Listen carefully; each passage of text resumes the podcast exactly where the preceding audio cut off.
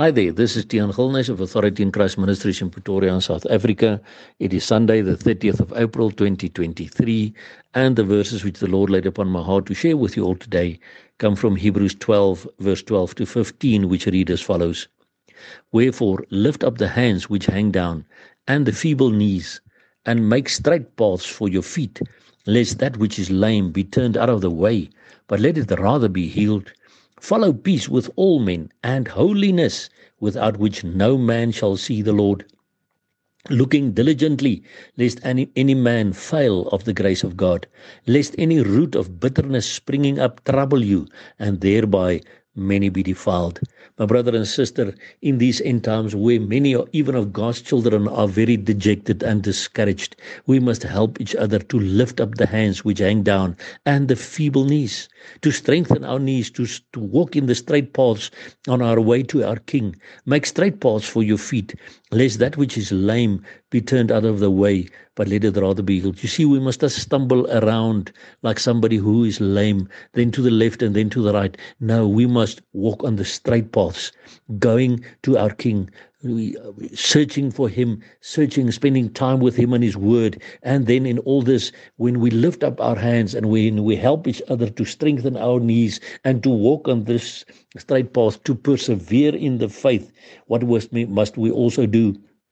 We must follow peace with all men.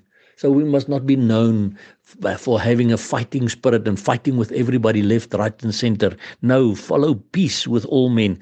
And what else? Follow holiness, without which no man shall see the Lord. My brother and sister, we cannot live unholy lives and think the Lord will be happy with that when we stand before his throne. Because it says here very clearly follow holiness without which no man shall see the Lord. So we must really strive after holiness, after sanctification, because we are on our way to a holy God's throne. And if we want to see Him, we must strive after this holiness. We must do our best to ask the Lord, what is there in our lives which is not in line with this word anymore, so that we can deal with it and get it out of the way and then looking diligently lest any man fail of the grace of God.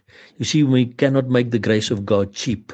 We cannot say, I've been saved by grace, so I can do whatever I want. I can fornicate and I can swear and I can drink and I can do all these things. No, no, no. Looking diligently lest any man fail of the grace of God, lest any root of bitterness springing up trouble you, and thereby many be defiled. We must understand one thing the world watches us. When we say we are children of God, they watch us with eagle eyes.